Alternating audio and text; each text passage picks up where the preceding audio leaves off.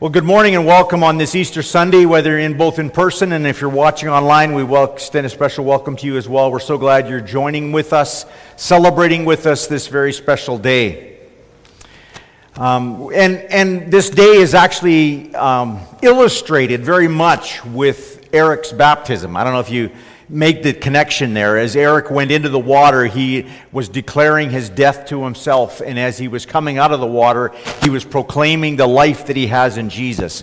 So there's a perfect example. It's a great day to do baptisms on, on Easter Sunday because it proclaims the person's identification with Jesus both in his death and his resurrection, being buried in the water, being buried in the grave, and coming out and being resurrected as well. So we're so excited about that to have that celebration as well. Just before our uh, very first anniversary, Vange and our first wedding anniversary, Vange's family came up. We were at that time living in Athabasca, just north of here. And uh, they came up to do some camping and fishing at Baptiste Lake. And so, um, but as the, as the weekend kind of went on, she started getting really, the, the fish smell just really threw her for a loop. And we thought maybe she was getting, she was starting to get sick. And so we thought, oh man, like, is she coming down with something? And so we're kind of concerned, kind of watching her, what she was happening and stuff like that. And the smell of fish just, just really set her off. And so we were kind of concerned about that. And so we were praying about that, praying that she wouldn't get sick because she had just started a brand new job and was, you know, was kind of excited about going to work, but this, this, we didn't want this sickness to kind of hinder that a little bit. And shortly after the, that, that weekend, I think it was on Monday or Tuesday, we went out for our anniversary dinner and we went out to a Chinese food restaurant and, and she got sick again. And we're going, oh no, what's going on? And so we're going, oh, so she's really concerned about, you know, all, because again, she wanted to, to go to work and enjoyed and, and, and enjoyed working. And so was kind of discouraged. And so the next day, for the few days after that, she was sick again and again and again. And so finally she went to the doctor and the doctor goes, well, it's nothing you ate, let's put it that way. And, um, and yes, like us, we, Vange was pregnant. And, uh, but needless to say, she couldn't eat, or she fish, or she couldn't eat any Chinese food probably for a year or two after that. And as well, fish just really sets her off, even to this day. Um, I don't know if it's a result of that or not, but it just, there's always that reminder for her.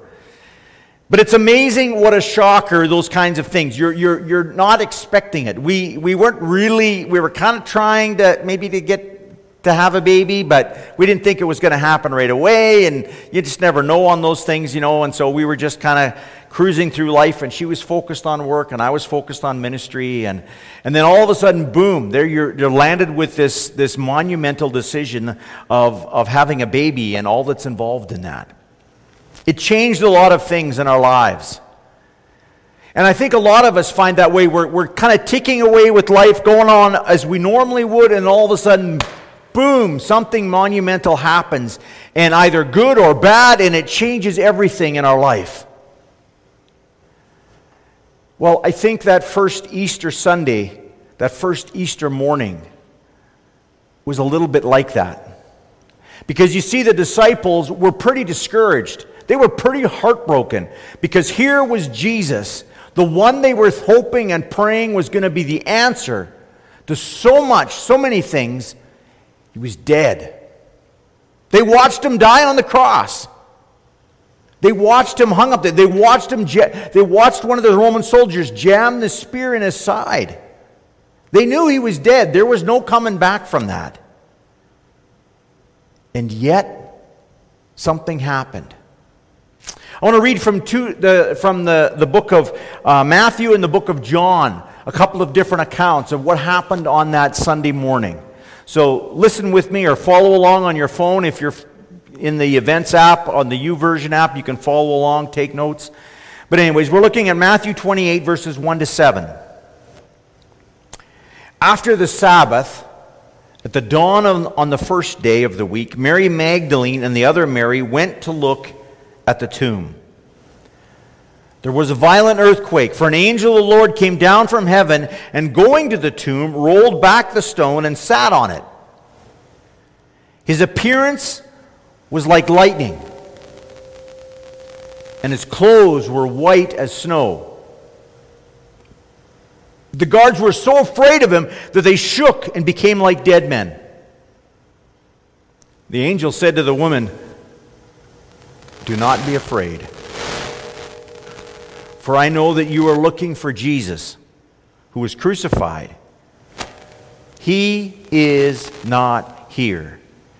He has risen, just as he said. Now come and see the place where he lay. Then go quickly and tell his disciples, He has risen from the dead and is going ahead of you into Galilee, and there you will see him. Now I have told you. Then to the Gospel of John, chapter 20, verses starting in verse 1.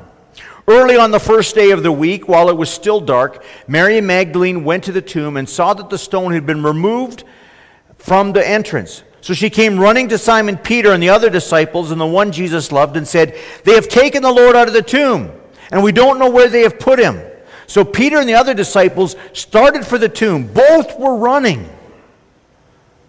But the other disciple outran Peter and reached the tomb first.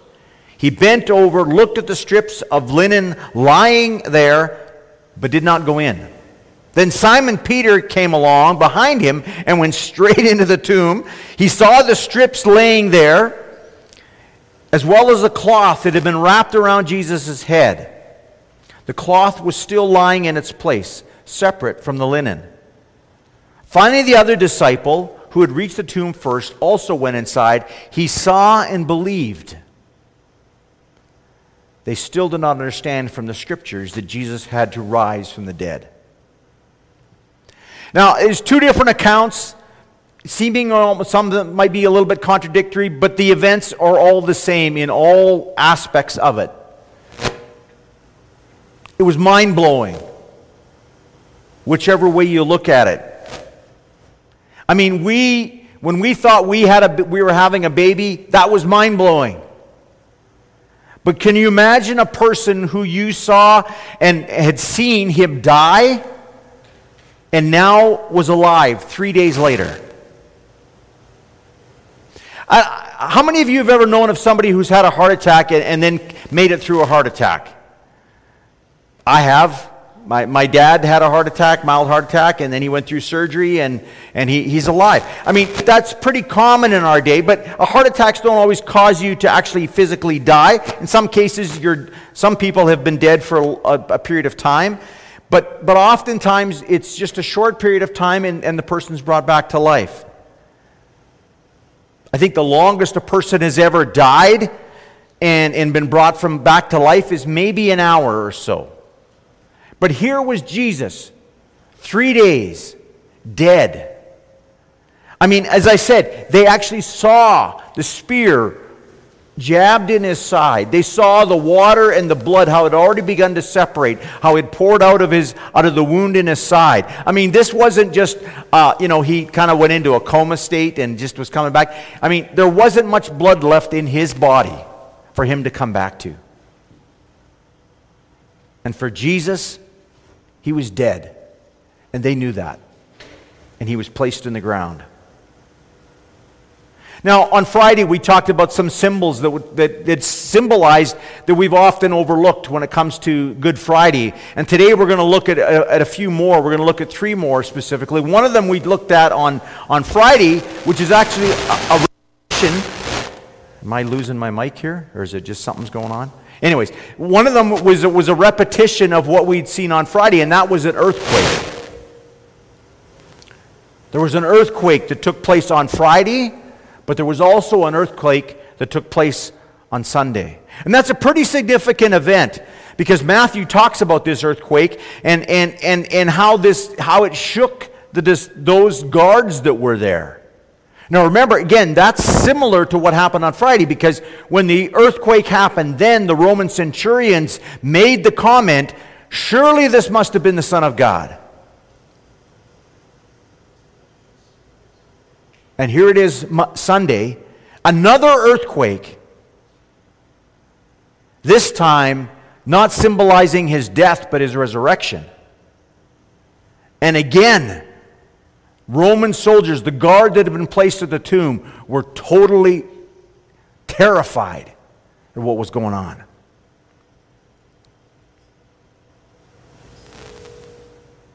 I mean, that's pretty significant. That's, a, that's, that's an earth shattering, earth shattering event.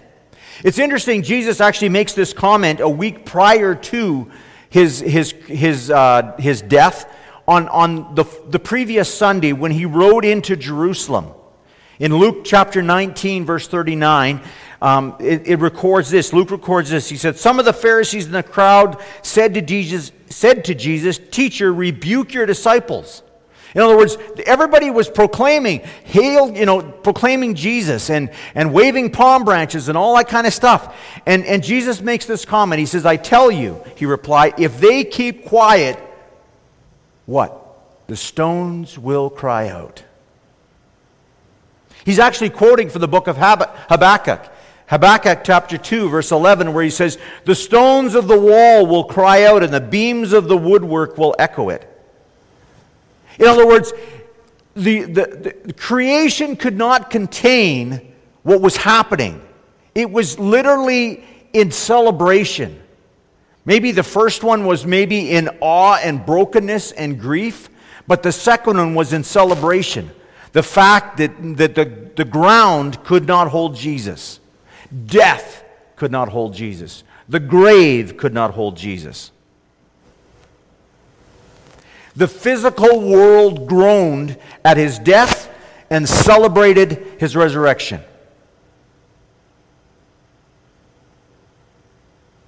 Think about that. I don't think there's any other event that we can ever think of that's happened to an individual where the, where the, where the world literally shook because of that individual, except at the person of Jesus. It's a pretty significant event. The second thing that we need to realize is the empty tomb. The tomb was empty. When the, when the stone rolled away, there was nobody in it. Jesus was not there. There was no smell, no de- decomposing body, no bones. There was nobody there but two stacks of cloth. One representing his head, that was wrapped around his head, and the other was wrapped around his body.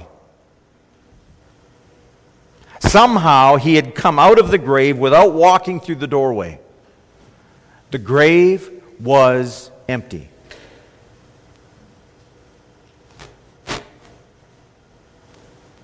I mean, Jesus was now free, freer than he'd ever had been all the years that he'd walked on, this, on the face of the earth.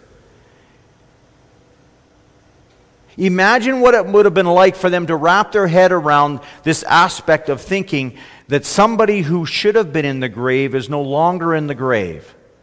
I mean, we see it in movies all the time, right? You know, crimes, crime movies where they, they, they the body's in the grave and they, they exhume it and what? There's nobody in the, in the grave and they figure, okay, the guy must be alive somewhere and then the, or he switched or something. I mean, there's all these kinds of things. Those kinds of things pretty happen all the time in movies.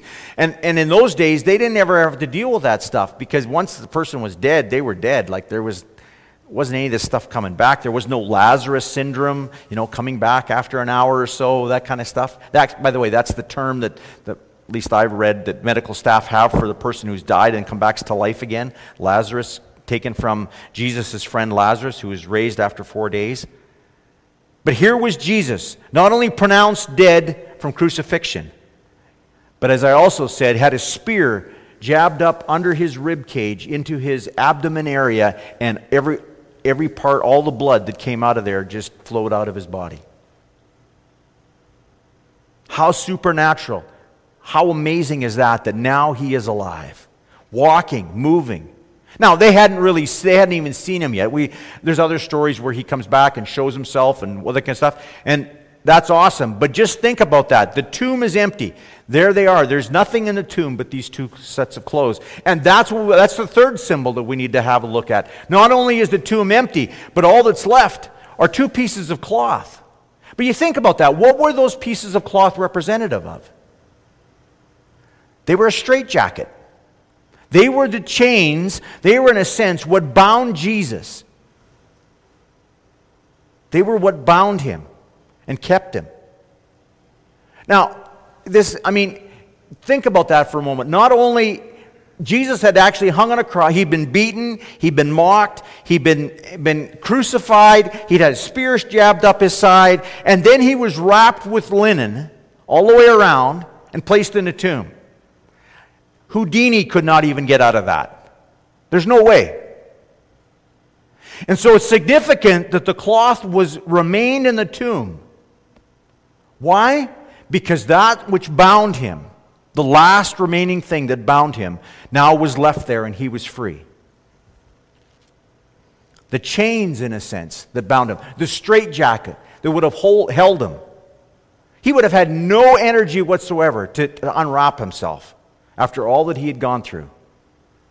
Even if he was perfectly healthy, he probably still couldn't have unwrapped himself. But there they were, the grave clothes, there, laying in the tomb. You see, Jesus, it, it, it's a symbol for us because all of us have things that bind us. They may not be on the outside, but they're on the inside. Things that, that strangle our heart, that strangle us, and things that we do that we just cannot be free from. There are things in our lives that are chains, that are like grave clothes, that tie us to the grave, and that we cannot be free. There's no way of being free except for Jesus.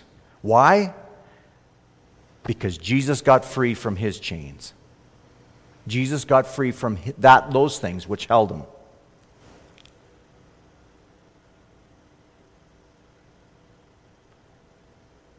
Jesus set himself free and says to each one of us, I can do the same for you. He says, but you have to die. You have to die to yourself. So the question is, what do you have to die to? What are the things that are holding you? What are your chains? Over the past few weeks, we've talked lots about these things. We've talked about things like fear and anger and rebellion and bitterness. We've talked about gods that we've placed in our lives unintentionally, maybe intentionally, we don't know, but there's things like, like money, sex, career, jobs, positions, honor, shame, family, all those things, maybe even intentional things that we've put in our lives that aren't necessarily evil, but we've elevated to the sense of we've deified them and we just we're, we're, we're bound to them like chains. We're bound to them like, like being in a straitjacket. And we don't know how to get free because we cannot be who God called us to be. And Jesus says, You need to die to those.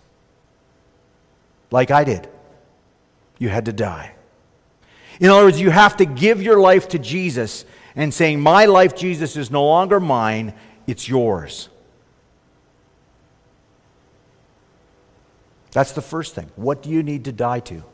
Even as a follower of Jesus, sometimes there's other things that creep into our lives that we've been following Jesus and we've been going with him, but all of a sudden there's things that all of a sudden we find start strangulating us and capturing us. And Jesus says, You need to be free from those as well. Whether it's the first time you ask Jesus into your life to set you free or the the tenth time you've asked Jesus to set you free. There's many things that bind us and hold us back from the freedom that Jesus wants to give us. Now, along with that, I mean, we think about the, the whole resurrection event, there was some pretty monumental things that happened that shook a lot of people's lives. So the question is maybe you're not going, I don't know, I don't know if if I can really trust Jesus with that or for that. But the question is this what would it take for God to get your attention? What would you need to see? What would you need to hear? What would you need to experience or feel in order that you could trust Jesus to set you free? Would an earthquake do it? Maybe you've had one. But maybe you're like the guards and you run from it or you're ignoring it. What would it take for you to come to the place where you're saying, okay, Jesus, you're the only one who can set me free?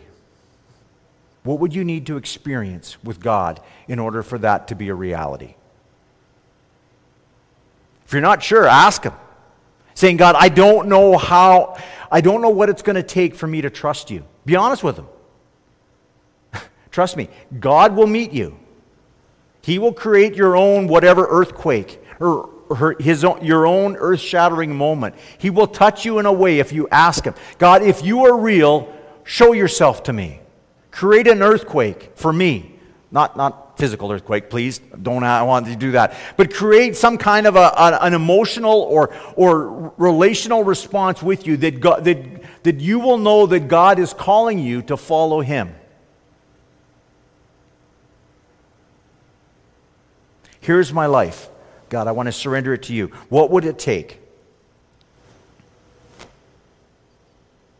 Now, for, for those of you that have trusted Jesus, and, and maybe you've just even started on that road, and Eric kind of touched a little bit on it in his, in his testimony, but this is the last question. What chains from your life has Jesus broken in your, or what chains from your life has Jesus broken in your life? In other words, what has he set you free from? What are, the, what are your grave clothes? Do you know what they are? Has He set you free from stuff? Make a list. Think about them. Because those are important. Because that's the stuff that you leave behind. Those are the things that people see. You once were this, but now are this. Amazing grace, I once was lost, but now I was found. I mean, there's if God hasn't changed your life, then you need to go back to God and saying, God, you need to surrender more things to Him, because that's what it's all about. Because you see, what happens is when people saw these grave clothes, they went, Wow, Jesus is powerful.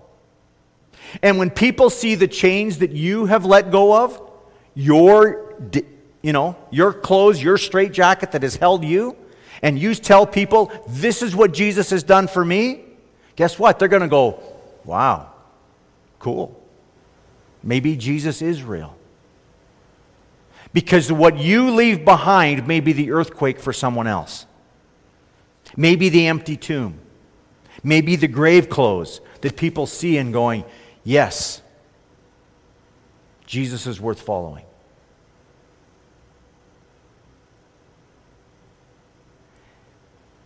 And if you haven't had any God change anything in your life recently, anything God set you free from, any struggle that you've been struggling with, that it's time to ask God once and again, God, I need help with, and list it. I want to die to that. I want your freedom. Because I want to proclaim Jesus Christ's resurrection. I want my life to be to demonstrate to others, not that I did it, Eric talked about that. It's not about uh, anything we deserve, it's whatever God does in us. And this is Jesus Christ, resurrected life, living and working in and through my life. Write them down, they're important because that is your testimony to others around you. I, I, a couple of weeks ago, I read this. I read these in the Psalm, Psalms 107, and I love, I love these these words. And I thought these are appropriate for today and what we're talking about. He says, verse 2, he says, Let the redeemed of the Lord tell their story. Those he redeemed from the hand of the foe, those he gathered from the lands from the east and west, from the north and the south. In other words, make your proclamation of what God has done for you. Let it be known. Let the redeemed of the Lord tell their story. Because your story can impact someone else's life. Not only that, it glorifies God because it points people back to, to, to God. And God calls us to proclaim who He is and what He has done. That His resurrected life has power to change each, each and every one of us.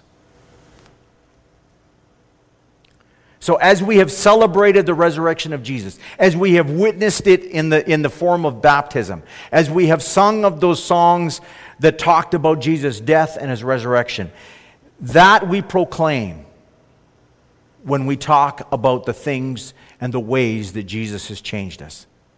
Let the redeemed of the Lord tell their story. Let's pray together.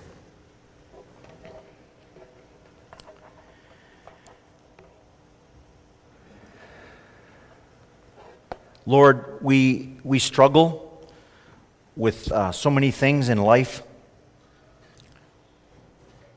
We're challenged. Lord, we look at our lives and we look at other people and going, oh man, they, they must be so blessed because they don't wrestle or struggle with something. But God, we struggle with so many things.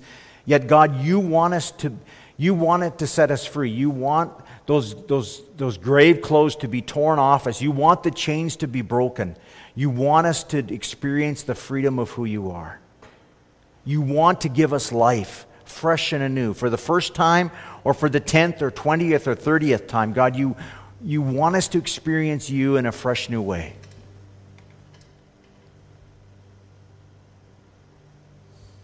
So, God, we come.